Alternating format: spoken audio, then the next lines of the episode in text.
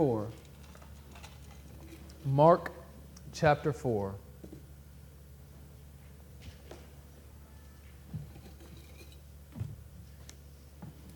I have my Bible, but there's stuff in front of it. All right, here we go. Why do people reject the gospel? Why do people reject the gospel message? Why do people reject the kingdom of God? Why, as we read the book of Mark, do we see Jesus going around preaching and teaching the gospel faithfully, perfectly, preaching the righteousness of God, preaching the kingdom of God, only to see everyone rejecting it? Why is it that we can share the gospel with a hundred people, and perhaps at the end of it all, maybe one of them may end up believing it? Is it because you have to be really dumb to believe the gospel and everyone's just kind of too smart for this nonsense? Are people too smart for the spiritual mumbo jumbo of, of angels and demons, of death and resurrection, heaven and hell? Well, I don't think so. Although Christianity does thrive amongst the lowly people of the world, including the intellectually lowly, some of the smartest people throughout history have believed the Christian faith, the gospel of Jesus Christ. And these very wildly intelligent people saw no conflict between their intellect and their faith. In fact, we need not even dig down deep into the annals of history in order to find people who were really, really smart and yet who still believe the gospel. Off the top of my head, I can think of three people in this church who are smarter than myself who believe the gospel and who feel no qualms about it, who don't feel like they have to shut off their mind in order to exercise their faith. Well, perhaps you have to be really, really smart to believe the gospel. Maybe it's not that people are so dumb that they're believing it. Maybe it's just you have to be really, really smart.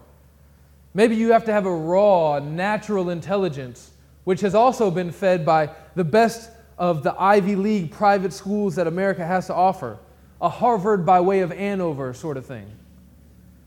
Well, I think that's unlikely. The world is full of Christians who are wildly intelligent, but there's also a bunch of Christians who are not particularly intelligent. And I'm trying not to stop looking at anyone in the audience as I say that. But even the most unintelligent among us are smart enough to recognize intellectuals who are too smart for their own good when it comes to matters of faith. Maybe you just need the right training in order to believe the gospel. The right training. Well, I think the answer to such a proposition must be no. If a rigorous training, even a rigorous theological training, or what one needed in order to believe uh, the gospel in Jesus, his greatest enemies would not have been scribes and Pharisees, whose whole lives were dedicated to reading and studying the scriptures of God. And if that were the case, so many seminaries would not be churning out heresy by the barrelful. As we've studied the book of Mark, we've seen that very few people are accepting what Jesus is preaching and teaching. The religious leaders are rejecting Jesus and they are lying about him. The crowds are indecisive and they do tend to favor Jesus, but only when it's advantageous to them. Otherwise, it's pretty clear that their hearts are hard and fickle. Even Jesus' own family misunderstands him, and when they don't misunderstand him, they doubt him. And when they don't doubt him, they think that he's crazy, that he's lost his mind, and that they need to go rescue him irony of all ironies. Jesus' preaching has elicited, has elicited enough hate in the heart of some of his hearers as to cause them to plot his death, as we saw in chapter 3, verse 6. Do you ever wonder why your evangelism isn't bearing any fruit? Well, perhaps you're a bad evangelist. I don't know that. But even Jesus had mixed results as he went about scattering the seed of God's word. Jesus, the Son of God, God in the flesh, who perfectly communicated truth, perfect truth, communicated perfectly, and perfect love, and yet he was still largely rejected. Rejected more than he was accepted. Functioning almost as an apologetic, as a defense, as to why Jesus' ministry isn't bearing any fruit. Jesus tells a parable to those who are gathered around him, which includes the disciples. And he's teaching the disciples and all those gathered around him the reason why his seed is not being received by the masses. I mean, if Jesus really is the Son of God, wouldn't you expect that whenever Jesus spoke truth, people would simply believe it? Isn't that kind of a logical connection you would tend to make in your brain? Wouldn't you assume that it would be God's will that everyone who hears Jesus' words would believe Jesus' words? Wouldn't you assume that God would want all of them to turn and to be forgiven when they hear Jesus' words? Well, maybe that's why the wise among us tell us that it's best not to assume. In today's sermon, I want to ask us a series of questions, and then I want us to look at the text together to find the answers. Note takers, here you are. Four questions. Question number one What is a parable? Question number two What is the purpose of a parable? Question number three What is Jesus intending to teach in the parable of the sower that we're studying today? And question number four why does Jesus want to keep his truth hidden from some, but not others? Well, let's read the text together. Again, he began to teach beside the sea, and a very large crowd gathered about him, so that he got into a boat and sat in it on the sea, and the whole crowd was beside the sea on the land. And he was teaching them many things in parables, and in his teaching he said to them, Listen. Behold, a sower went out to sow, and as he sowed, some seed fell along the path, and the birds came and devoured it. Other seed fell on rocky ground, where it did not have much soil, and immediately it sprang up, since it had no depth of soil. And when the sun rose, it was scorched, and it had no root, and it withered away. Other seed fell among thorns, and the thorns grew up and choked it, and it yielded no grain. And other seeds fell into good soil and produced grain, growing up and increasing and yielding 30, 30 fold and 60 fold and a hundredfold. And he said, He who has ears to hear, let him hear. And when he was alone, those around him with the twelve asked him about the parables. And he said to them, To you has been given the secret of the kingdom of God. But for those on the outside, everything is in parables, so that they may indeed see but not perceive, and may indeed hear but not understand, lest they should turn and be forgiven. And he said to them, Do you not understand this parable? How then will you understand all the parables? The sower sows the word, and these are the ones along the path where the word is sown. When they hear, Satan immediately comes and takes away the word that is sown in them. And these are the ones sown on rocky ground, the ones who, when they hear the word, immediately receive it with joy. And they have no root in themselves, but endure for a while. Then, when tribulation or persecution arises on the count of the word, immediately they fall away. And others are the ones sown among the thorns.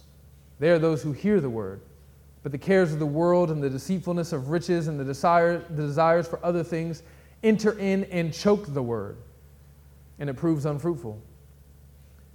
But those that were sown on the good soil are the ones who hear the word and accept it and bear fruit thirtyfold and sixtyfold and a hundredfold.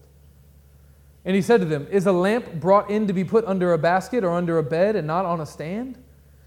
For nothing is hidden except to be made manifest, nor is anything secret except to come to light. If anyone has ears to hear, let him hear. And he said to them, Pay attention to what you hear. With the measure you use, it will be measured to you, and still more will be added to you. For to the one who has, more will be given.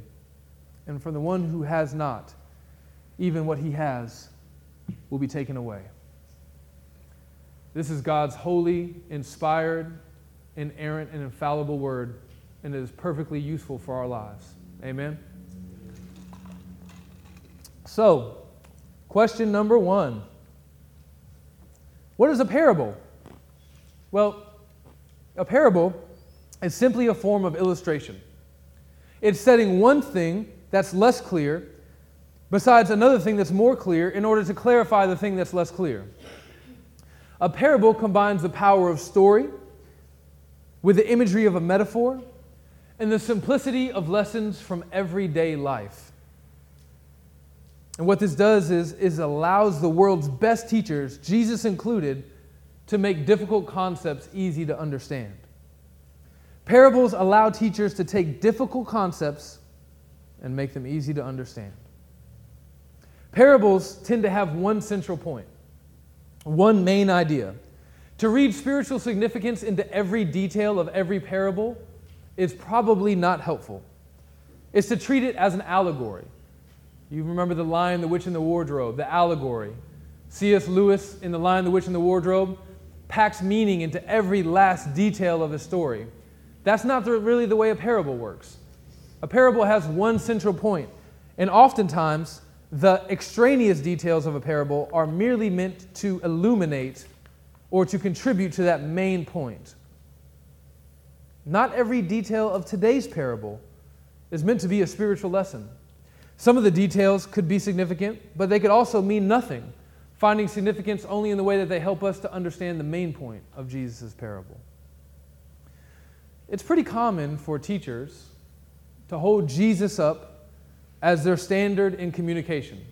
And when they do that, they cite his frequent use of parables as a model for how pastors and teachers should bring the cookies down to the bottom shelf, making difficult truths easier to understand by way of illustration. Well, I certainly think that we should do that. As a matter of fact, I often do that.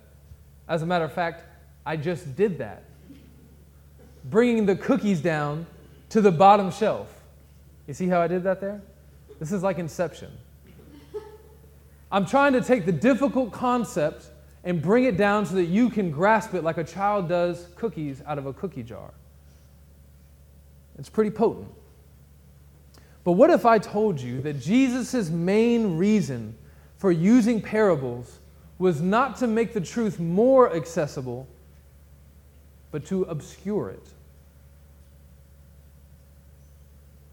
Which leads us to question number two What is the purpose of a parable? We know what a parable is. Well, what is the purpose of a parable? While parables are generally used to help people better, better understand difficult concepts, Jesus himself does not seem to be using these parables for that purpose. It's quite the opposite, actually.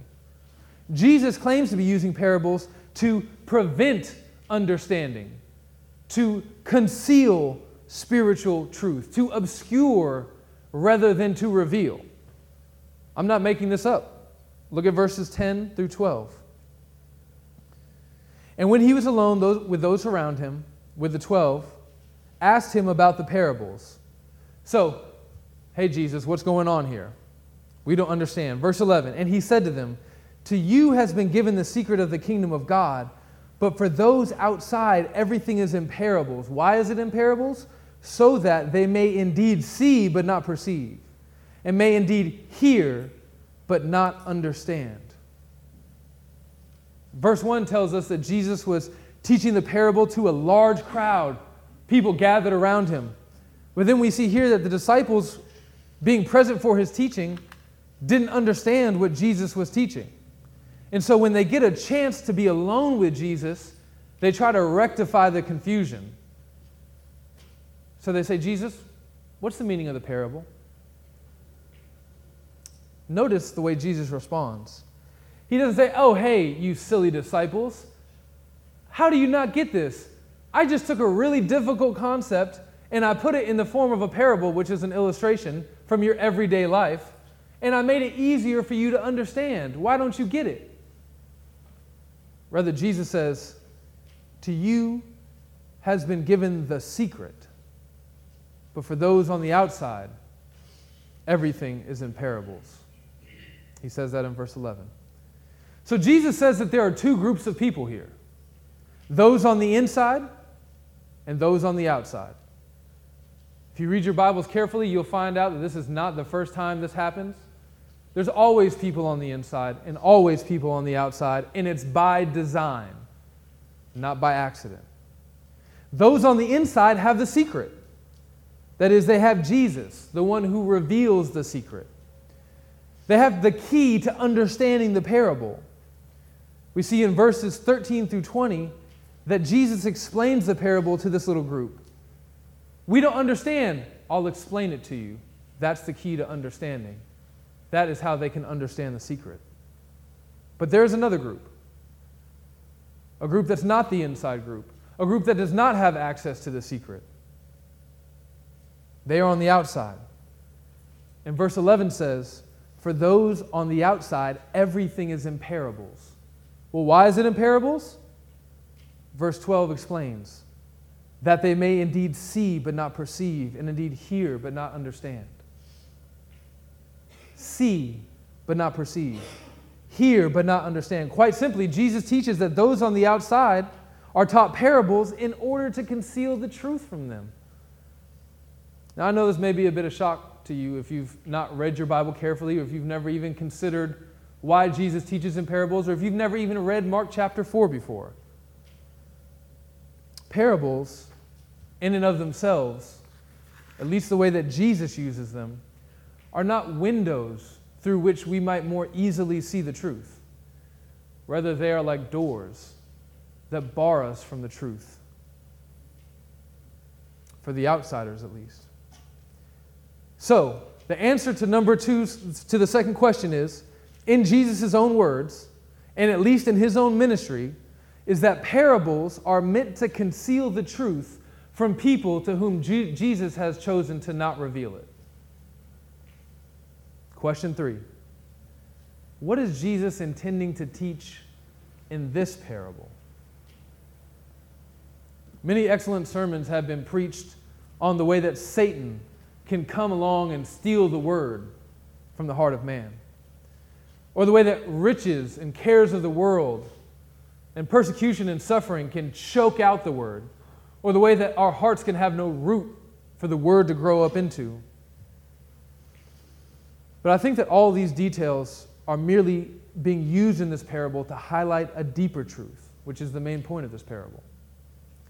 The point of Jesus' parable is this God's word only bears fruit in regenerate hearts.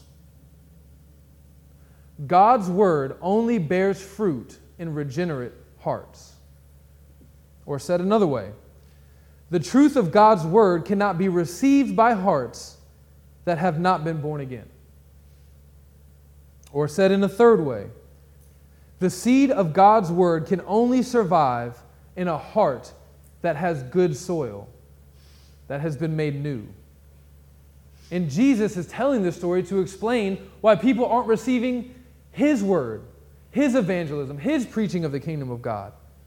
In this parable, the seed is the word of God, which makes the soil the heart. Mark doesn't explicitly say that, but we know from Luke and Matthew's account of the same parable that the soil is the heart. So the image that we have is a farmer who's going out to the field and he's sowing the seed of God's word into the hearts of men, into the soil. Some of it falls along the path as he sows out to the very edge of his field. A farmer lives off of his crop, and so he's not going to leave six inches of his field untended. He throws the seed all the way out to the edge of the field. Now, some of that seed, as it's being cast out to the edges, may fall along the path outside of the ground that's been tilled and plowed. That path is hard soil. Some of the seed falls among the thorny area that the farmer has been trying to remove for quite some time, but maybe he just hasn't gotten all the thorns out. If you've never farmed before, this may not make much sense to you, but it's incredibly difficult to get all of the things that would stop a plant from growing out of the natural soil. So it's likely that as a farmer plants the seed in the ground, there are still some parts of the soil that have thorns in them that are not conducive for seed growing. Some of the seed falls among the thorny area, that the, uh, excuse me, amongst the rocky area, where maybe he didn't plow well enough to get all the rocks out. The point is, the farmer has more than enough seed, but he does not have enough land. So he's not concerned about wasting seed as he throws it. He throws it everywhere in the field. He throws it along the edge where it, some of it may fall along the hard path. He throws it in the areas where there may be rocks. He throws it in the areas where there may be thorns. He throws it anywhere in the hopes that the seed will take root and produce a maximal harvest. So, as Jesus explains the parable to his disciples, he begins with the seed that falls along the path. The path would have had hard soil. Soil so hard that the seed would merely rest on top of it rather than go down into it. And such seed, says Jesus in verse 15, is easily stolen by Satan. The way we might think about such soil today is when we talk to people and we say stuff like, goes one in one ear and out the other, or it rolled off of them like water off of a duck's back, right? It just doesn't even penetrate, not even a little bit. You guys see how I just used an illustration there? A parable? All right. The hearer's heart, the soil, the hearer's heart is so bad that the word doesn't penetrate even a little bit. This hard, bad soil is incapable of receiving God's word. The next seed falls on the rocky ground where the seed is unable to take root. Maybe you've known someone like this. Maybe even in the life of this church, we've seen people who seem to be kind of getting interested in spiritual things. They start coming around more often. It seems like there's something happening. But then, as soon as life gets a little difficult, as soon as their girlfriend or boyfriend tries to draw them back into sexual sin, as soon as they come to realize what it really costs to follow Christ, they fall away, showing that the heart is not good soil. The next seed is received again. Uh, excuse me, the next seed is received, but again, it's only received in a way that shows that it's not really received at all. It's choked out by worldliness. In a world where Satan is trying to tempt everyone all the time to look away from Christ and to look towards things of this world, Satan is offering everything shiny to every person in order to distract them from the beauty of Jesus Christ. We've known many people like this, people that we thought had received the seed of Christ, but who end up producing no other fruit than the fruit of unrighteousness. Now, the key to understanding this parable is in verse 20. We've looked at three different kinds of soil, but in verse 20, we see the fourth and most important soil, and it reads But those, the seeds, that were sown on the good soil, on the good soil, are the ones who hear the word and accept it and bear fruit 30, 60, and 100 fold. they can hear and accept because the soil of their hearts is primed to receive in a way that thorny soil, rocky soil, and hard soil is not. The difference between the seed of God's word bearing fruit or bearing no fruit has everything to do with the quality of the soil that the seed falls on. Some people believe that all soil is equal, that all the hearts of all human beings are capable of accepting God's truth and bearing fruit. But, friends, nothing could be further from the truth. We see here that there are four different kinds of hearts, and only one is capable of receiving. The reason why you can share the gospel a thousand times and only have one convert has nothing to do with the quality of the seed, but everything to do with the quality of the heart of the hearer of God's word. Know this the vast majority of the people that you share the gospel with have bad hearts.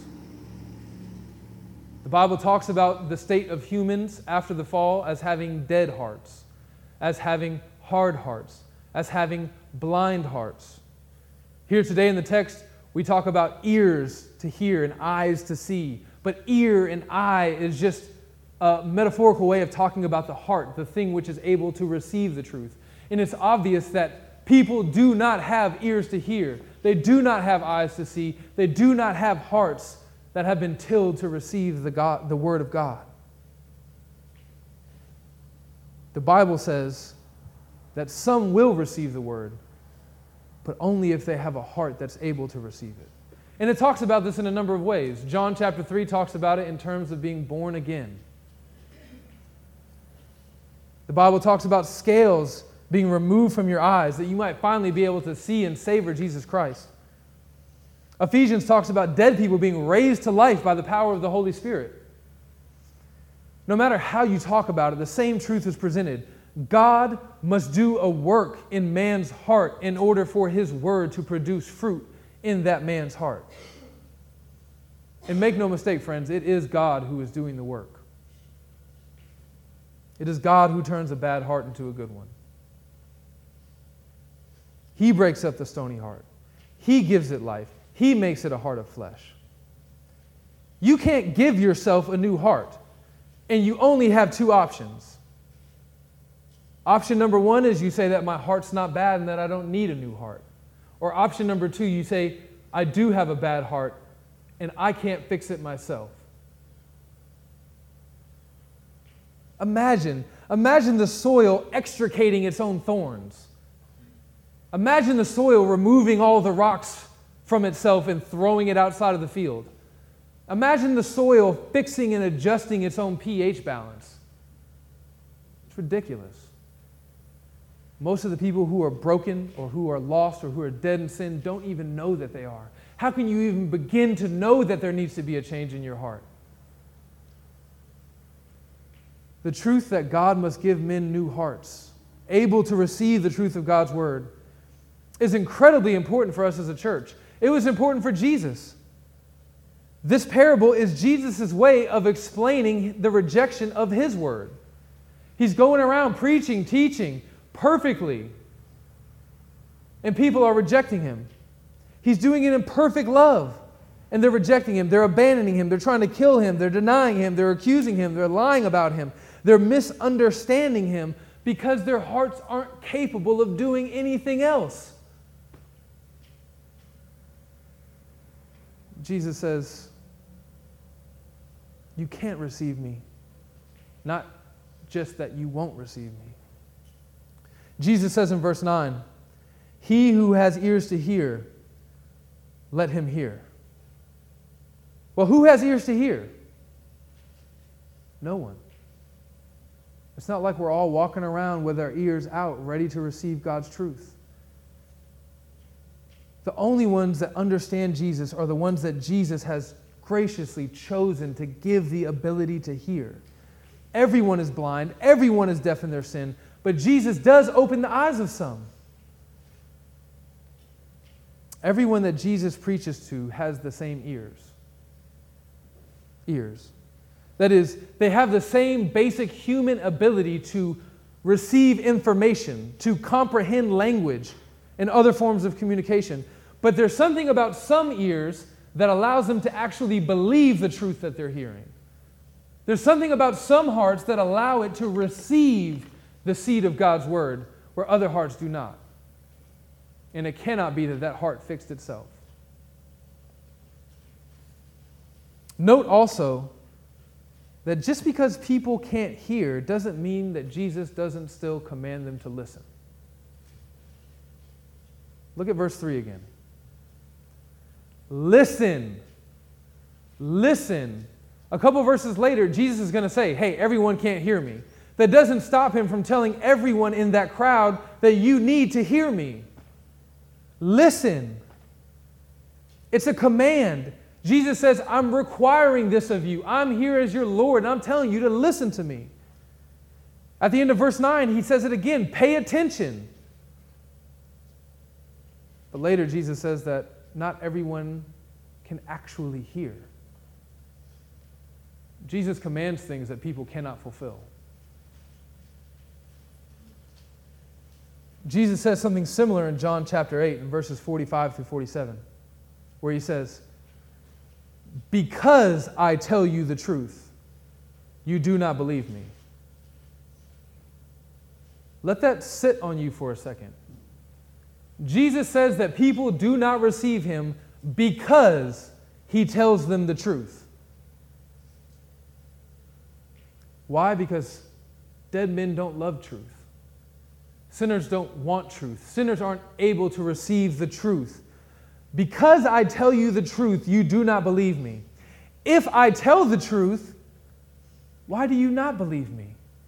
And here's his answer in verse 47 Whoever is of God hears the word of God. Whoever is of God hears. Not hears like you're hearing me right now, but hears and believes, hears with their heart, hears as in receives and produces fruit. Whoever is of God, whoever has new soil, such is the one who hears God's word and receives it. And then Jesus finishes in John 8 by saying, The reason why you do not hear is that you are not of God.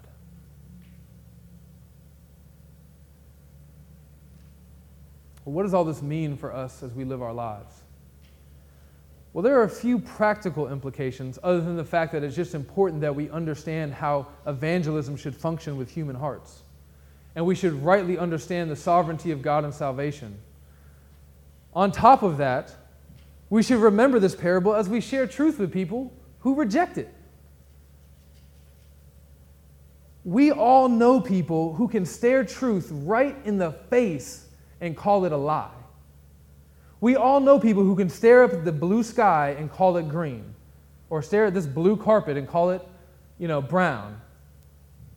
We all know people. If all it took was clever logic and rhetoric, uh, every person who follows Russell on Facebook will be converted right now. Every person who could articulate a clear argument from Scripture would be the greatest evangelist in the world. But we know that that's not the case. You can show someone perfectly A to B to C, therefore D, and they will say, I don't see it, I disagree, I refuse to believe it.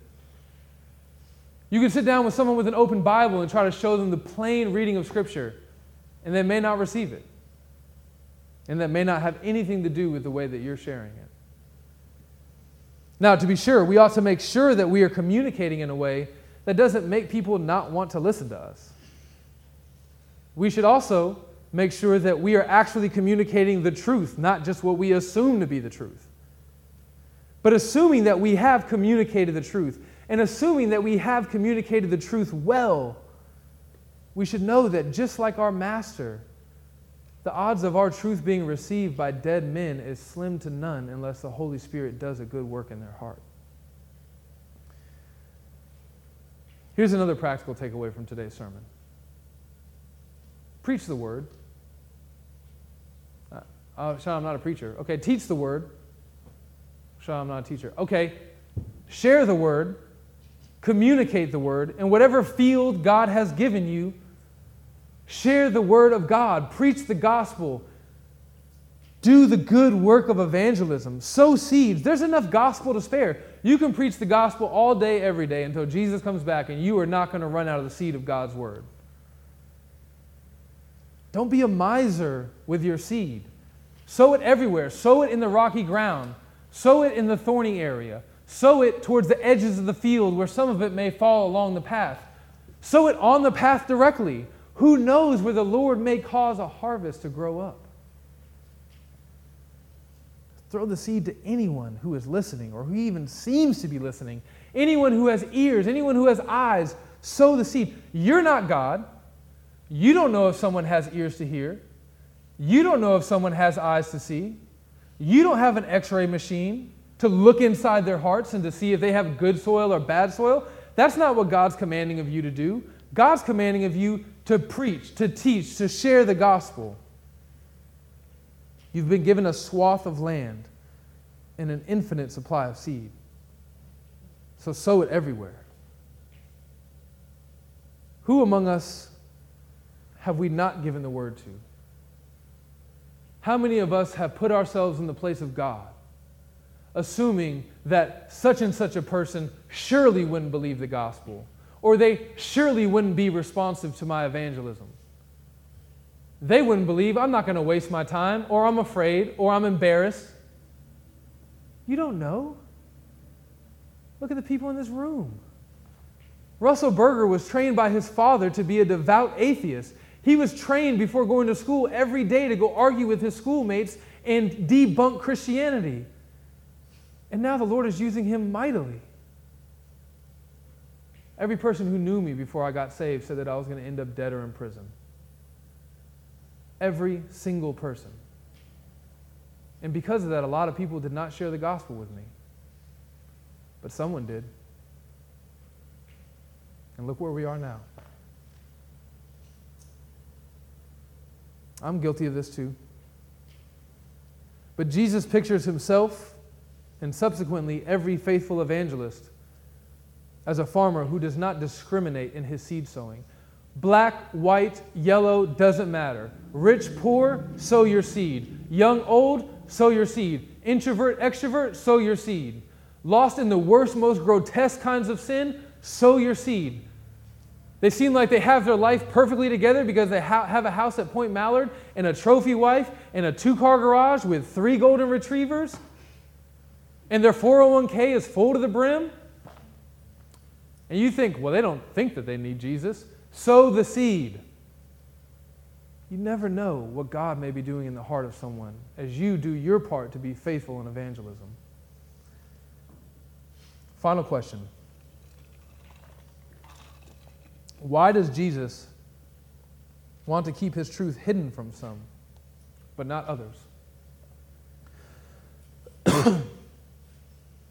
Jesus does give us one reason. It's in verse 12, where we read, Lest they should turn and be forgiven. Okay, but that just leads to another question. Why wouldn't Jesus want them to be forgiven?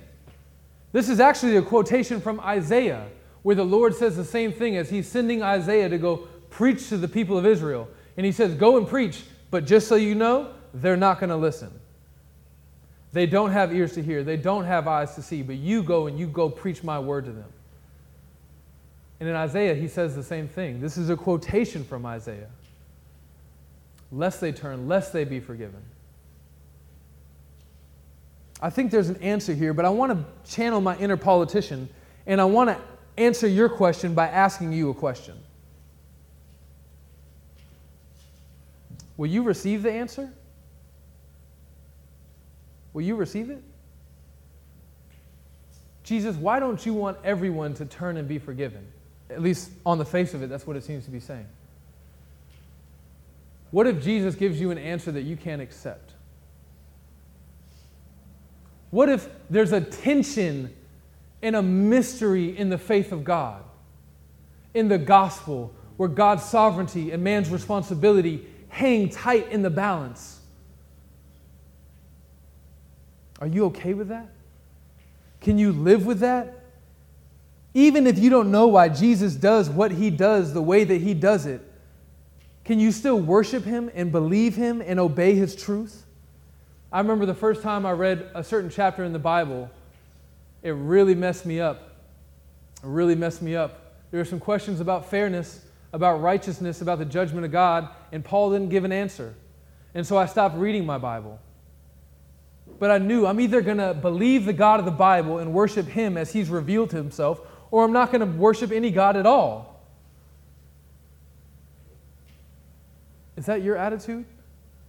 Are you willing to wrestle with God, to believe Him, and to worship Him and to obey Him, even if you don't understand the deep complexities of every aspect of the gospel?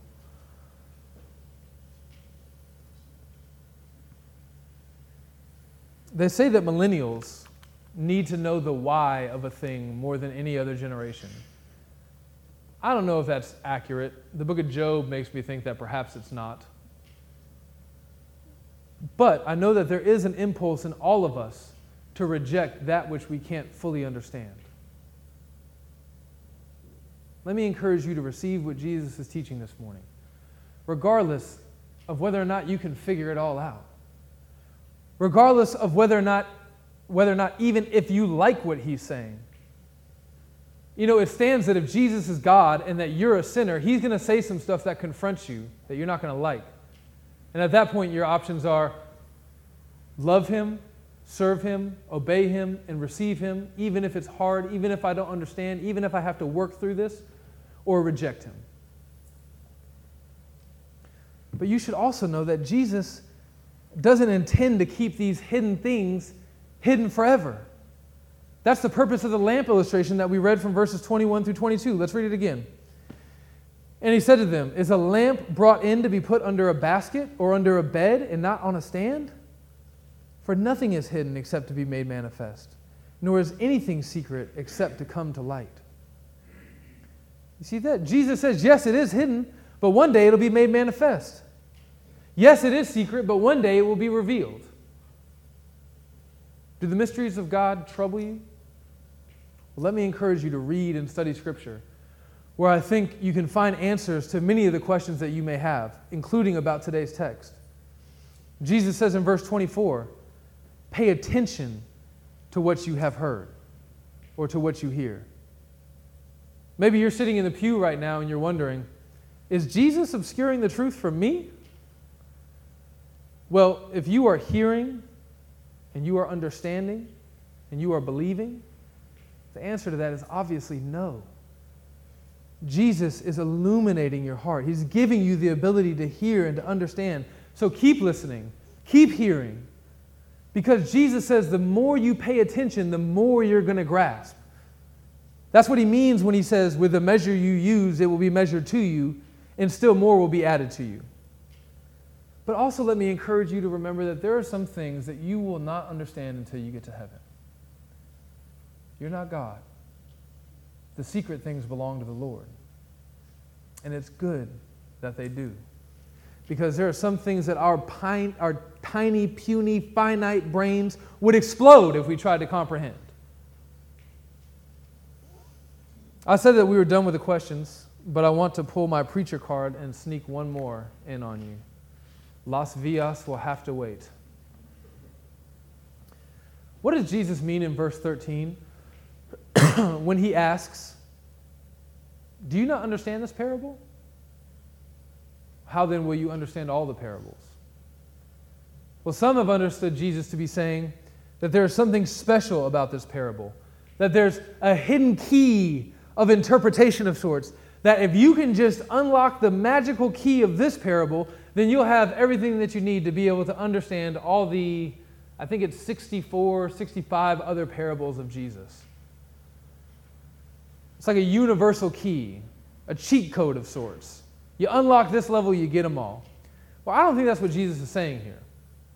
I think what he means is this if you can't understand this parable, you can't understand any parable because you don't have ears to understand. You don't have eyes to see. You don't have ears to hear. You don't have a heart that's capable of receiving truth.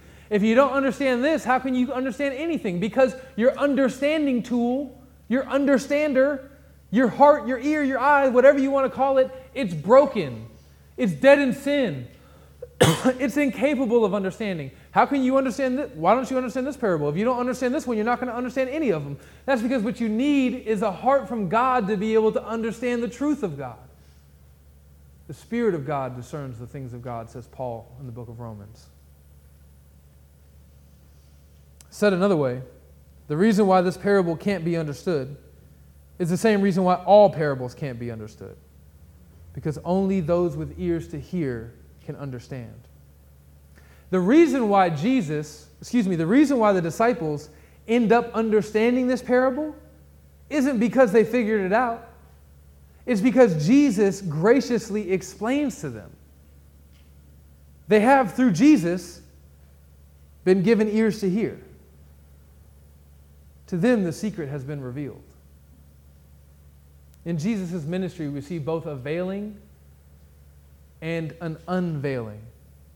Even in his incarnation, we see Jesus, the second person of the Trinity, God of the universe, coming down in human flesh as the fullest and final form of revelation coming down and revealing what God is like to us. But we also see the fullness of God wrapped up in flesh, hidden in some aspects, Jesus is both revealing God and concealing God in some ways. The same is true of Jesus' parables. They are both a revela- revelation of truth and a concealing of truth. Jesus' parables require no special knowledge, no special vocabulary, no special training to be understood. The only thing that they require is ears to hear, and only Jesus can give you that. The Father knows the truth about Jesus. Jesus obviously knows the truth about himself. Even the demons, as we've been going through the book of Mark, know the truth about Jesus. But what about you? How are you responding to Jesus? Is Jesus' word landing on your heart? And if so, how is it landing? Do you think it's taking root? Only to end up turning as soon as things get hard in the near future? Perhaps you're starting to feel the thorns of the world crowding God's word and killing that seed. How you respond to the word of Jesus Christ is of eternal significance. How you respond, how you receive, what happens in your heart with the word of God will either be eternally rewarding or eternally damning for every single human being. And all of this entirely depends on whether or not you have ears to hear. But, Sean, how am I supposed to respond when it's possible that Jesus hasn't given me ears to hear? I understand the question, but Jesus doesn't tell the disciples to try to figure out if they have ears to hear. He just tells them to listen. when he commissions us to go preach the gospel, he doesn't say examine the soil, he says throw the seed on the soil. Let God handle the rest. You don't have to worry about whether or not you've got good soil or bad soil. All you need to worry about is right now, God's word, the seed of God's word, is being thrown at you.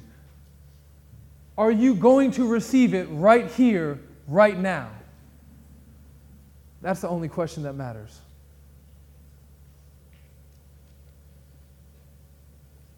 There's one thing that's certain all those who repent and believe will continue to repent and believe. All those who repent and believe have ears to hear the word of Christ. And those who repent and believe and continue to repent and believe have received the word on good soil. So, what about you? Are you repenting? Are you turning from sin? Are you turning from worldliness? Are you tur- turning from the lust of the flesh and the pride of life? Are you turning away from Satan, from all the things of darkness? Are you repenting of your sins? Are you trusting Christ? Are you trusting Christ? Do you see Christ? Do you savor Christ as beautiful? Is your hope in Christ? If it's not, don't delay. Today is the day. Turn from your sins and turn from Christ. And if you have any question about what that looks like, I'd encourage you to find me after the service or turn to any one member of this church that the nearest one that you can grab and ask these sorts of questions because we'd love to talk with you about it. Let me pray.